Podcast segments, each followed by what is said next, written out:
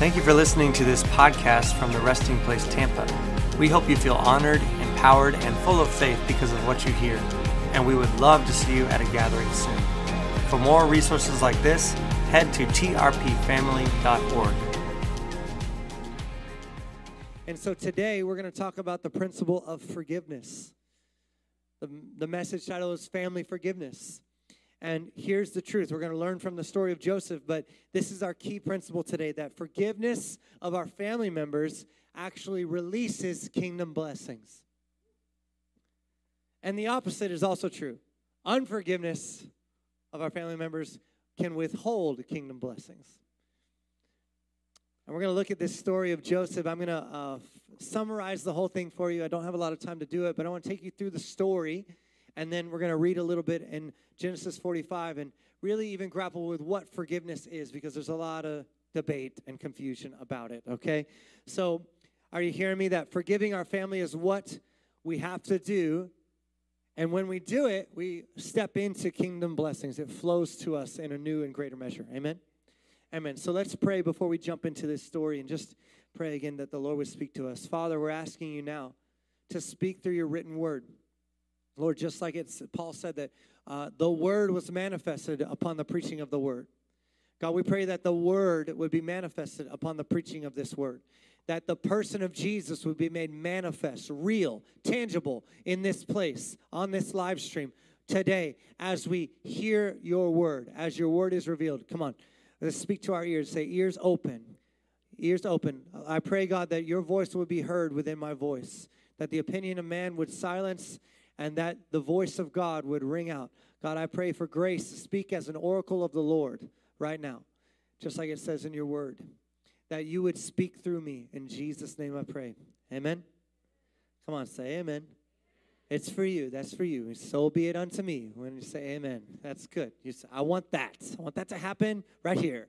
Target. Amen. Paints a target on your person says right here. Okay. Amen.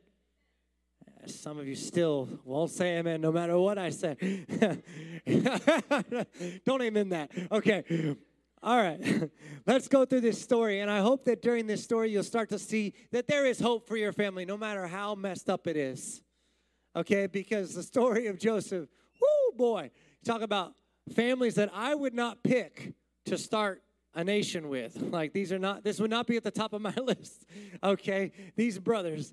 The way this story goes is just it's pretty crazy. And maybe you've seen, you know, uh, the movie or the the I keep forgetting his name. The, is it Donny Osmond or whatever? The coat of many colors. Or I was marked by that movie as a child. so my mom is laughing. We watched it. That's like when I think of Joseph in his coat. That's what I think of. You know. Anyway, but Joseph, if you start in Genesis 37 uh, he has these dreams and he's already the favorite of his father Jacob. You know, he's the God of Abraham, Isaac, and Jacob. That Jacob has sons, okay? And one of them is Joseph. He has 12 sons. One of them is Joseph. And Joseph was Jacob's favorite, you know? And right there, you can start to see that that would create problems. You got 12 brothers and you got one favorite and everybody knows it. Problems, right? Family tension right there. But the favorite son has these dreams, and the dream is pretty potent. It says, he interprets it even. He says, All of you are going to bow down to me. You know, and he's like, This is what's going to happen. You're, all my brothers are going to bow down to me. And then he has another dream. He says, My father and my mother too, everybody, the moon and the stars, everybody's going to bow down to me. And the problem is, he was right about the dream, wrong about the delivery. All right? Let me help you. If you got a dream like that, shut up. Just write it down, date it, mark it. Don't share that kind of thing, okay? Because it will not sound right to anybody but you, okay? So his brothers already don't like him, right? And then he shares these dreams. They're like, that's it. They really up the, you know, the hatred level and they start to really get nasty towards him. And in Genesis 37, 12 through 36, again, I'm summarizing, Joseph's brothers actually conspire to kill him we're going to kill the favorite son. Like, this is a real story of a real family, y'all. Like, and this is really how the family that God chose to start Israel with. yeah. So they're, they're like, we're going to kill him. And Judah is one of the loudest voices, and brother Judah. And he's like, oh, yeah, let's kill this kid. And Reuben, the oldest, says, no, no, no, let's not kill him. Let's just throw him in a pit. Let's just throw him in a pit and leave him there. Let's not kill him. That'll break our. Like this is the sec. This is like the better plan. Throw him in a pit. That's better. Something he can't get out of. And Reuben actually, it says in the story that he actually intended to come back later and rescue Joseph. So this is the older brother trying to mitigate the situation, but he didn't have the the the uh, position or power in his family to stop them from doing something. You hear this? He wasn't even able to say, "No, guys, that's stop, stop that." And they were like, they were going to kill him, and he knew it. So he tried to mitigate. This is crazy talk. All right, this is crazy. So while Reuben is away, before he can get back to Joseph, they sell him into slavery. They know they're like, Reuben's not going to let us get away with this. Let's sell him. And they sell him to the Midianites uh, for 20 shekels of silver. Joseph is taken to Egypt and he's sold to Potiphar, who is one of Pharaoh's officers. And the brothers deceive their father, Jacob. And they dip the coat, they take his coat and they dip it in blood and say, See, a wild animal has devoured your son. So they sell their brother into slavery and they lie to their dad about it, saying he's dead. Feeling better about your family yet? Feeling a little bit more settled? Okay, I feel encouraged. I got three brothers. We don't always get along, but not on this level. You know what I'm saying? Like, yeah. Praise the Lord. Genesis 39, 1 through 23 talks about Joseph and Potiphar's house that he prospers because how many know the gifts and calls of God are irrevocable without repentance? Meaning God's never going to take back the calling that he puts on your life, no matter how messed up you are. That's why people can operate in really low character and still have mighty miracles and, and amazing ministries run through them. You know what I mean? That's why. Because the gifts and calls of God are without repentance. Let me help you. Your gifting doesn't verify your character. It's a gift for a reason. You didn't earn it. So you can have really crappy character and have high gifting. Absolutely. So you might be looking at me like, oh, that guy, whatever, you think I have gifts or whatever, has no bearing on my character. You know about my character? Ask my wife, ask my children, and let them be honest with you. That's how you'll know. Okay. Moving on. Joseph prospers in Potiphar's house. He goes from the pit to Potiphar's house. This is alliterated for Baptists like me, I believe, that the Lord knew. Baptists would love three P's in a poem. And so from the pit to Potiphar's house, right? It keeps going. And while he's there, he's he becomes the favorite again. It's crazy. This keeps happening, right? And Potiphar's wife lies about him and says he tries to seduce her. And he didn't do anything wrong. Okay? He didn't do anything wrong by being his daddy's favorite either. Like he didn't ask for it, he just he just was, right? He messed up by sharing the dream thing. That was bad. But, you know, and then he didn't do anything wrong in Potiphar's house. He gets blamed for it. So he gets thrown into prison. So pit, Potiphar's house, prison. It's great. It's great. It's not great, but it's a great story. If you're bored in your Christianity, read your Bible, bro. I mean, it is, it's awesome. It's crazy. So he's thro- oh, thrown there, but guess what? He gains favor in the prison with the prison keeper. All right? and he gets buddied with him. Some people, just, you know, you see these people like no matter where they go, whatever's happening around them, like they got like that that golden touch or whatever. It just happens around them. That was Joseph. Okay. So while he's in the the prison, he actually um, in Genesis 41 through 23, he interprets some more dreams. He's a dreamer. He has a gift of interpretation, and he interprets the dreams of Pharaoh's baker and his cupbearer. Okay, they both have dreams, and he tells the cupbearer or the the baker, "You're gonna die," and he tells the cupbearer, "You're gonna live. It's gonna be fine." And it happens. The banker, the baker is hanged. The cupbearer is restored, and the cupbearer gets to work with Pharaoh again, at, right out there with him in the palace. And he forgets about old Joe. He forgets about Joseph. Come on, he did him a solid. He's like, he, he knows what happened to the other guy. He's like, You're dead. You're going to live. And then the guy who lives forgets about Joseph in the prison. He's just there. No fault of his own. And in Genesis 41, I'm summarizing 1 through 57 here, Pharaoh has two dreams, and no one can interpret them. Seeing the pattern here? Joseph had two dreams. The cupbearer, the baker, dreams. Pharaoh, two dreams. All right? And all of a sudden, the cupbearer, whose life was preserved by the prophetic word of Joseph, you know, in some ways, he goes, "Oh yeah, there's this guy, and he was my cell, he was my cellmate. he was my celly. And he knows how to do this thing with dreams, and none of your guys are doing it. Go get Joseph out of prison. So they bring Joseph out of prison to Pharaoh's palace. So we got what? The pit, Potiphar's house, prison, now the palace. Oh, yeah. It just makes a Baptist happy. it does. You'll remember it. You'll remember it. And so he interprets the dreams that there's going to be seven years of plenty, abundance, and seven years of famine. And then Pharaoh does this crazy thing. He just has an inmate interpret his dreams, a guy from prison. And he says, You know what? Because you interpreted, you're in charge now. Talk about the favor of God that goes with you. Like, it's just some dude from jail. I mean, who knows? He, he didn't go, because uh, he said there's going to be plenty, that there's going to be famine, and that's what the dreams mean. And he didn't go, oh, and by the way, I'm a famine expert, and I've got a resume and a history, and I'm really good at it. No. Pharaoh's like, because you interpreted it, you're in charge of it. You understood the dream, you'll know what to do. Talk about empowering everyone. Oh my gosh. It's a crazy town, right? Pharaoh knows how to do it better than the church somehow. All right, keeping on. Um, it's okay. You can take a deep breath.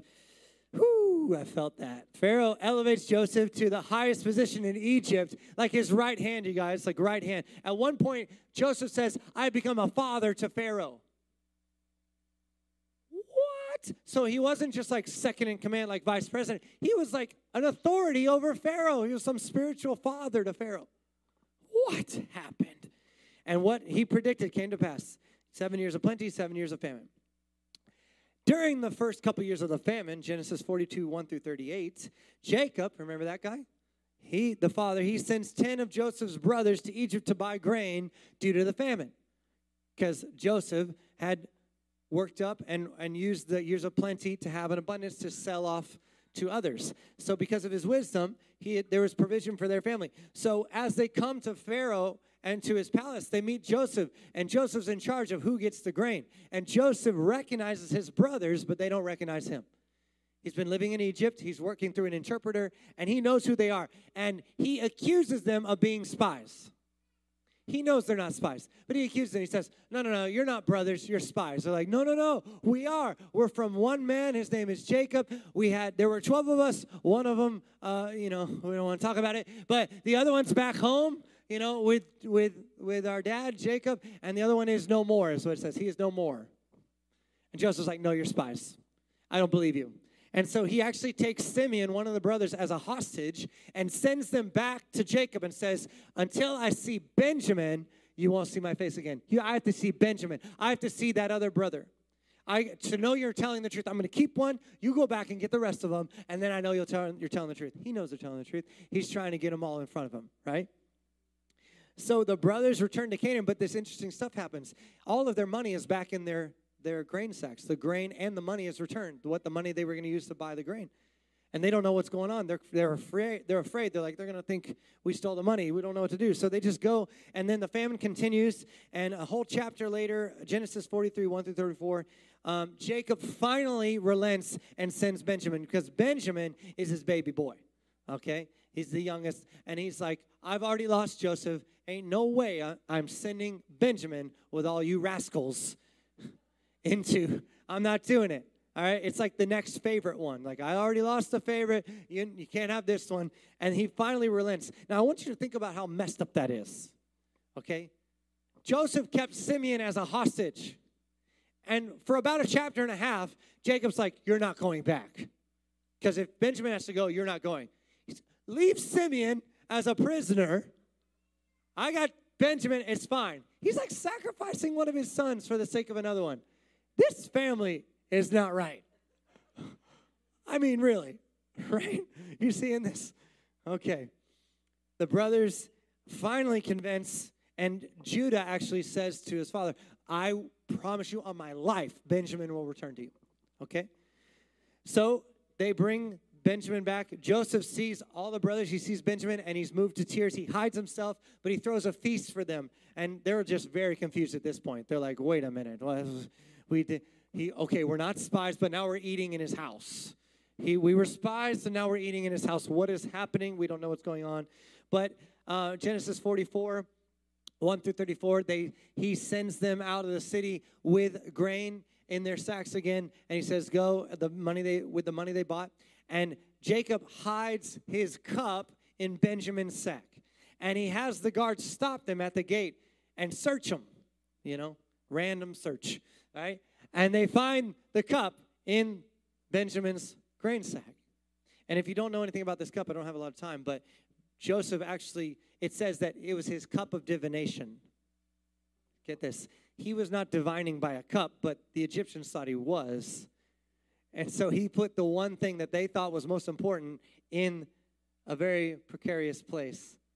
He knew it, it's just a, it's just a silver cup, you know. But he's like, they all think I hear voices from the cup. I'm gonna put the, the voice cup in a sack, and they're all gonna freak out. He stole the divine cup the, the cup because of the cup bearer and all the things and all, you know, it's like, oh no, we're not going to know the future without that cup. And, you know, so Joseph knows it's no big deal, but everybody's freaking out. They're like, oh, it's the cup. And all the brothers are like, Benjamin, why? Bro, we were almost out of here. We got Simeon back. We got the grain. What are you doing, bro? Why'd you steal the man's cup? What are you doing? Can you imagine Benjamin going, I, I didn't do it. I didn't do it. And the brother's like, Yeah, right. You wanted, you thought it was shiny. You liked it. You wanted it.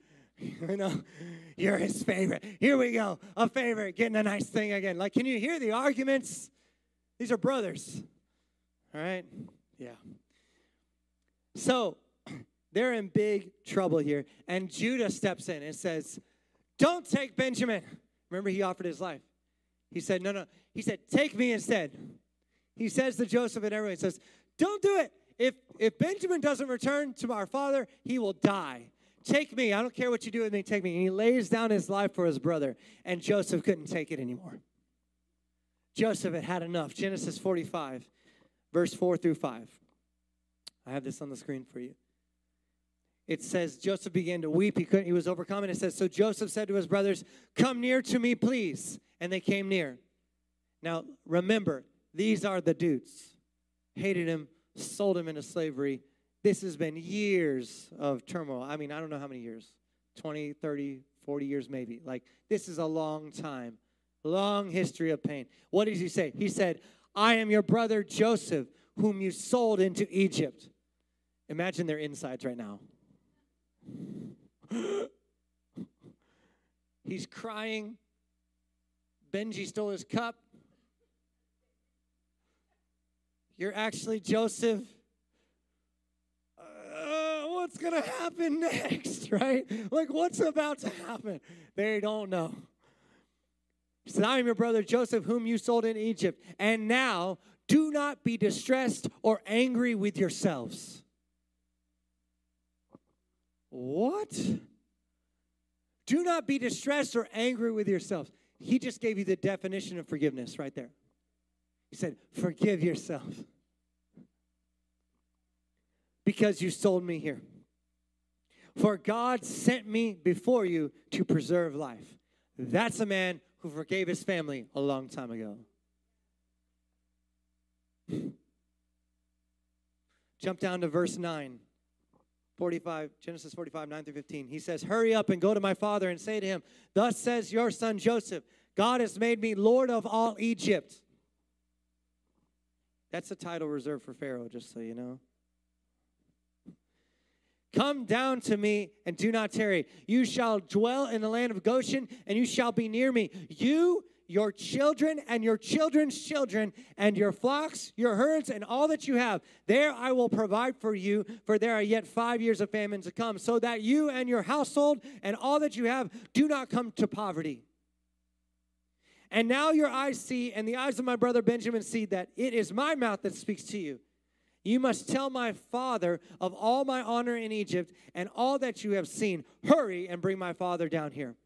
Then he fell upon his brother Benjamin's neck and wept. And Benjamin wept upon his neck, and he kissed all his brothers and wept upon them. After this, the brothers talked with him. That means they just, they just, it was a family reunion, bro. They sat down and they just talked. What's dad been doing? How has he been? What, ha- what's, what happened to mom? Catch me up, guys. Man, the whole family for generations is brought into health. They're provided for because one man forgave. It goes on to say, verse 16, Genesis 45, 16 through 20. When the report was heard in Pharaoh's house, Joseph brother, Joseph's brothers have come. It pleased Pharaoh and his servants.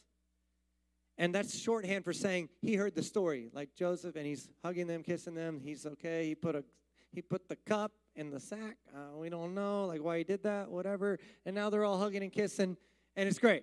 And it says, it pleased Pharaoh and his servants. And Pharaoh said to Joseph, Say to your brothers, do this load your beasts and go back to the land of Canaan, and take your father and your households and come to me, and I will give you the best land of Egypt. Pharaoh one ups Joseph. He's like, No, no, no, no, no, no, no. You're not going to bless them. I'm going to bless them. I can do better than you, Joseph. You know, I'm going to give them, I will give them the best land of Egypt, and you shall eat the fat of the land. And you, Joseph, are commanded to say, Do this take wagons from your land of Egypt for your little ones and for your wives, and bring your father and come. He says, Don't even make them walk. You understand what's happening here? Pharaoh is unleashing provision, royal level capacity to bring and migrate an entire family from one region to another. This does not happen. You understand, like, Pharaoh is not a righteous dude, technically. Like, Pharaoh. Pharaoh is not like just all of a sudden like, oh yeah, I remember my my Christian heritage and I remember the right thing to do. No, he's gripped and inspired by one man who forgave his brothers. Come on. He says, Have no concern for your goods, for the best of all the land of Egypt is yours. He gave him the unlimited credit card. He was like, Do your worst, bro. Go for it. Let me ask you a couple questions. What if your unforgiveness is withholding from your family line and the generations to come? So many times we put forgiveness into a very selfish category. You know, and it's true. We say things like unforgiveness is like drinking poison and hoping it hurts the other one. That's a true statement. It's true. But it makes it all about you again. It's a fact, but I don't I don't know, man. What if forgiveness it goes way beyond you? What if God's plan to bless your family hinges on your willingness to forgive? Imagine if Joseph had not forgiven his brothers. What would Pharaoh have done then? He would have put him to death. He would have probably built the gallows. Joseph was very dear to him, right? If Joseph said, kill them all, Pharaoh would have done it laughing. Are you with me? This decision to forgive unleashed the blessings of Egypt onto this family. Let me ask you a second question. What if God's plans for establishing his kingdom sovereignly depend on your forgiveness of your family? You understand that these are the 12 tribes of Israel? These are the heads of the 12 tribes of Israel? You understand, like, God would work it out. Amen. I said sovereignly depend. God would work it out. But if Joseph had had his brothers killed, we would not have the state of the nation of Israel under those 12 tribes. You understand?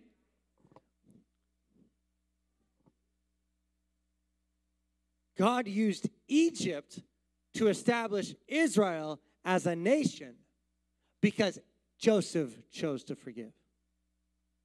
They, it says that 70 persons from Jacob's house came.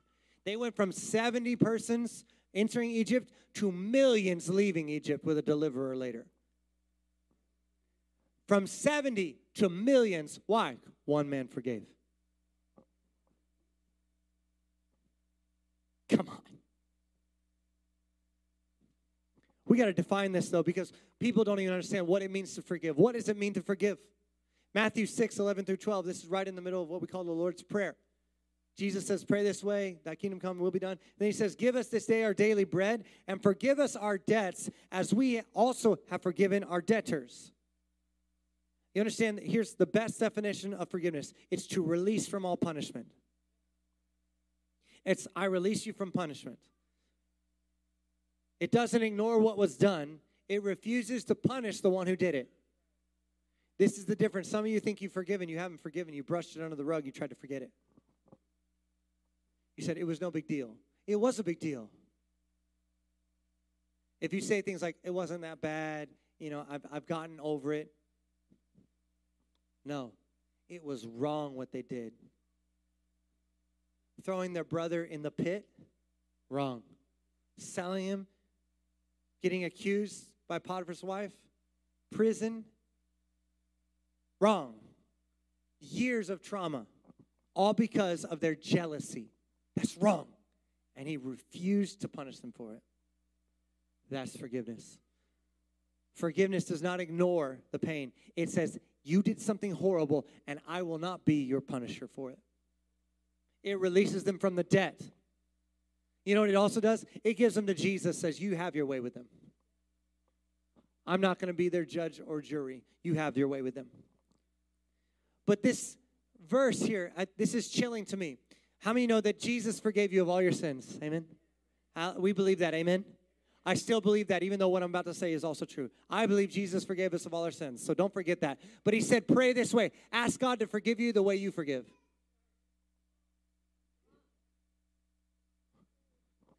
Ask the Father to forgive you the same measure you forgive others. That doesn't undo the finished work of Jesus. That doesn't mean you're, you're unforgiven. I'm not saying you're earning salvation by your forgiveness. I'm saying Jesus said, pray this way Father, only forgive me in the capacity that I forgive them. Ooh. Anybody got some forgiveness to do? Yeah? Hmm. Why do we need to forgive? Because Jesus forgave us. That's the simple and obvious answer but it's Colossians 2 13 through 14.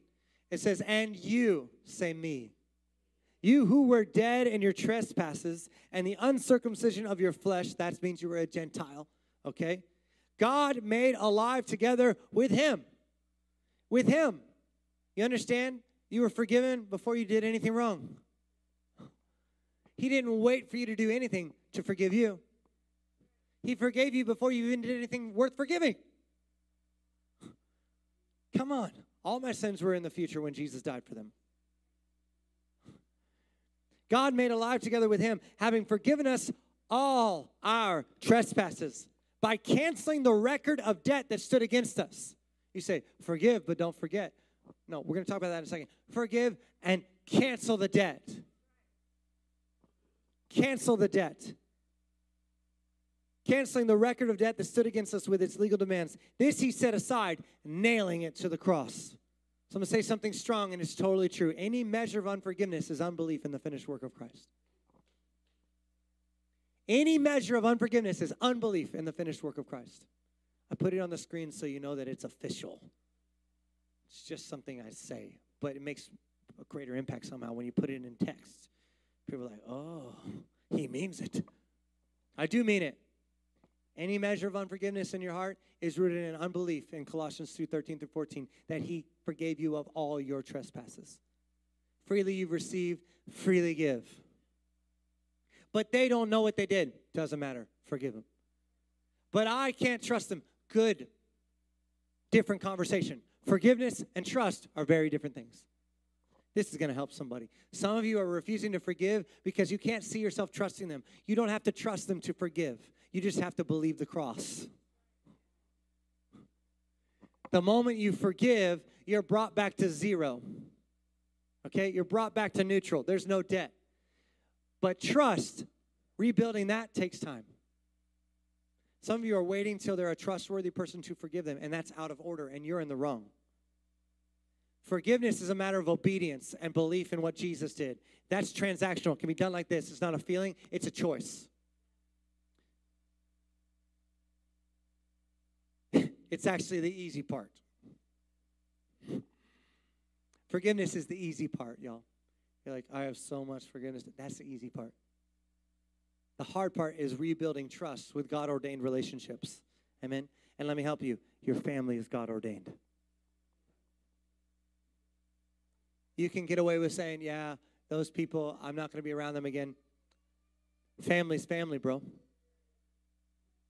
and healthy family is God's starting point for heaven to invade earth. Healthy families learn to forgive quickly. Men, husbands, let me say something to you. Don't let her beat you to it. Say you're sorry first. Lead your house. Lead your house. Forgive first and forgive fast. Then let trust be built over time. They're different things. They've been conflated for too long. They are different things. I can forgive someone and not trust them as far as I can throw them. Had to do it many times. That trust has to be rebuilt. Are you hearing me? Is this helpful? I just want to believe the cross did what Jesus said it did. Amen. I just want to actually believe it. Like, actually, like, act like it's real. Actually. I want to actualize the belief by forgiving first and forgiving fast. The moment you do that, you unlock the blessings of the kingdom. It's actually later on in the story that the brothers actually come back to, to Joseph because Jacob dies and they say, Please forgive us for what we did. They were afraid. Now they thought, Oh, you just did that because you wanted to please dad. They didn't even believe it. They didn't even believe it. You know why? Because they hadn't forgiven themselves. But Joseph had already forgiven them. So some of you have a list of people you need to forgive, but the first person on that list should be you. Some of you have spiritual family you need to forgive. But do it. I mean, there's I don't have any other eloquent way to say it like what are you withholding from your family? What could you possibly be holding from generations to come? And why would you withhold it a minute longer?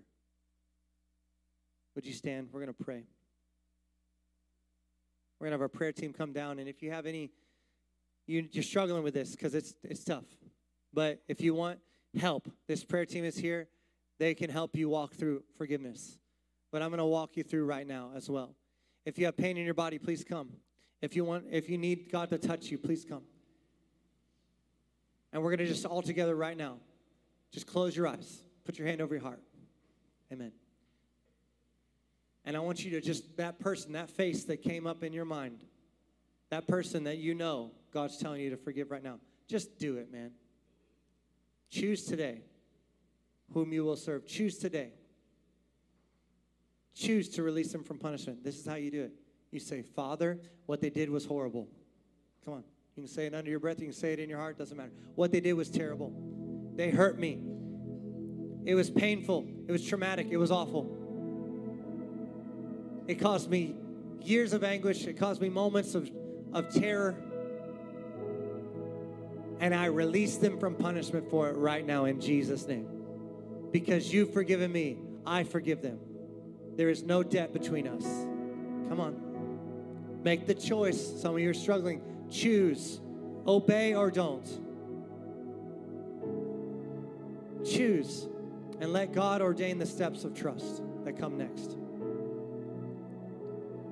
And while you're just doing business with the Lord, I want to say to everyone here maybe you just heard for the first time or the hundredth time that you can be forgiven.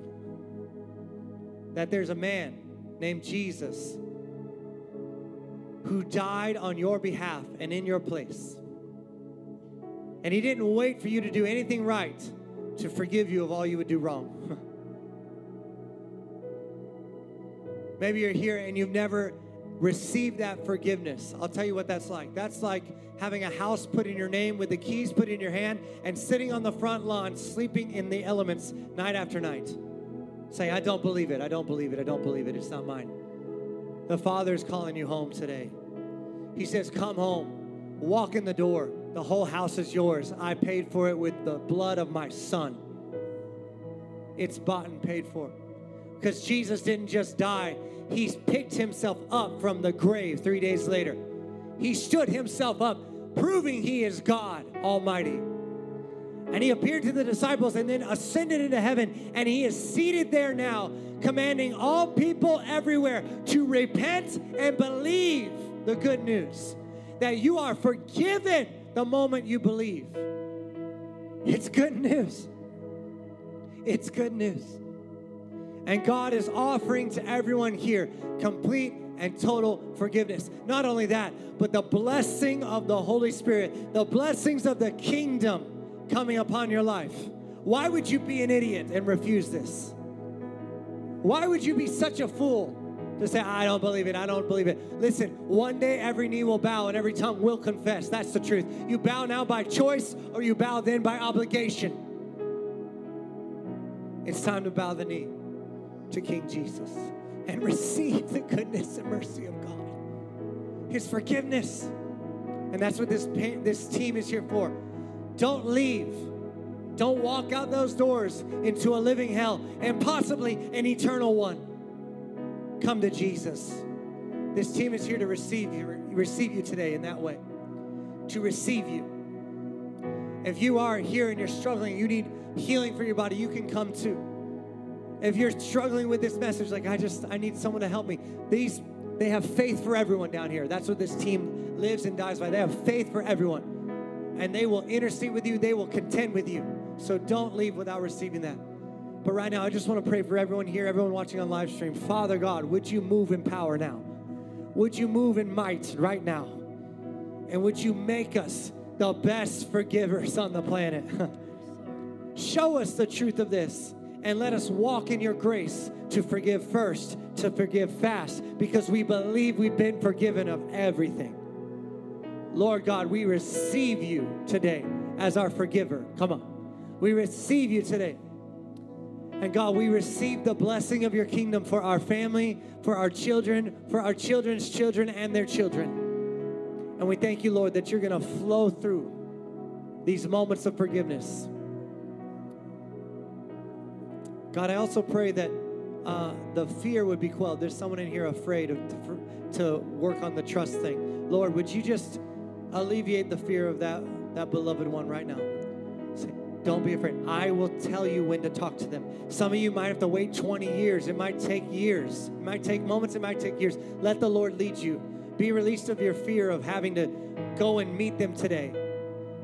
You're not being sent to your abuser to be abused again. That's not happening. You are releasing them from punishment for all they've done. Amen. So, Lord, we thank you for great grace. Great grace. Come on, church, say that. Great grace right now. Great grace over this congregation. Great grace to forgive our spiritual family members. Great grace to forgive ourselves, to release ourselves from punishment because you already paid the price. Why are we trying to pay it again? We believe you, Jesus, and we receive you in this way. In Jesus' name we pray. Amen. Amen. Come on, was that helpful? Let's say thank you, Jesus. Thank you, Lord. Thank you for listening to this podcast from the Resting Place Tampa. We hope you feel honored, empowered, and full of faith because of what you hear. And we would love to see you at a gathering soon. For more resources like this, head to trpfamily.org.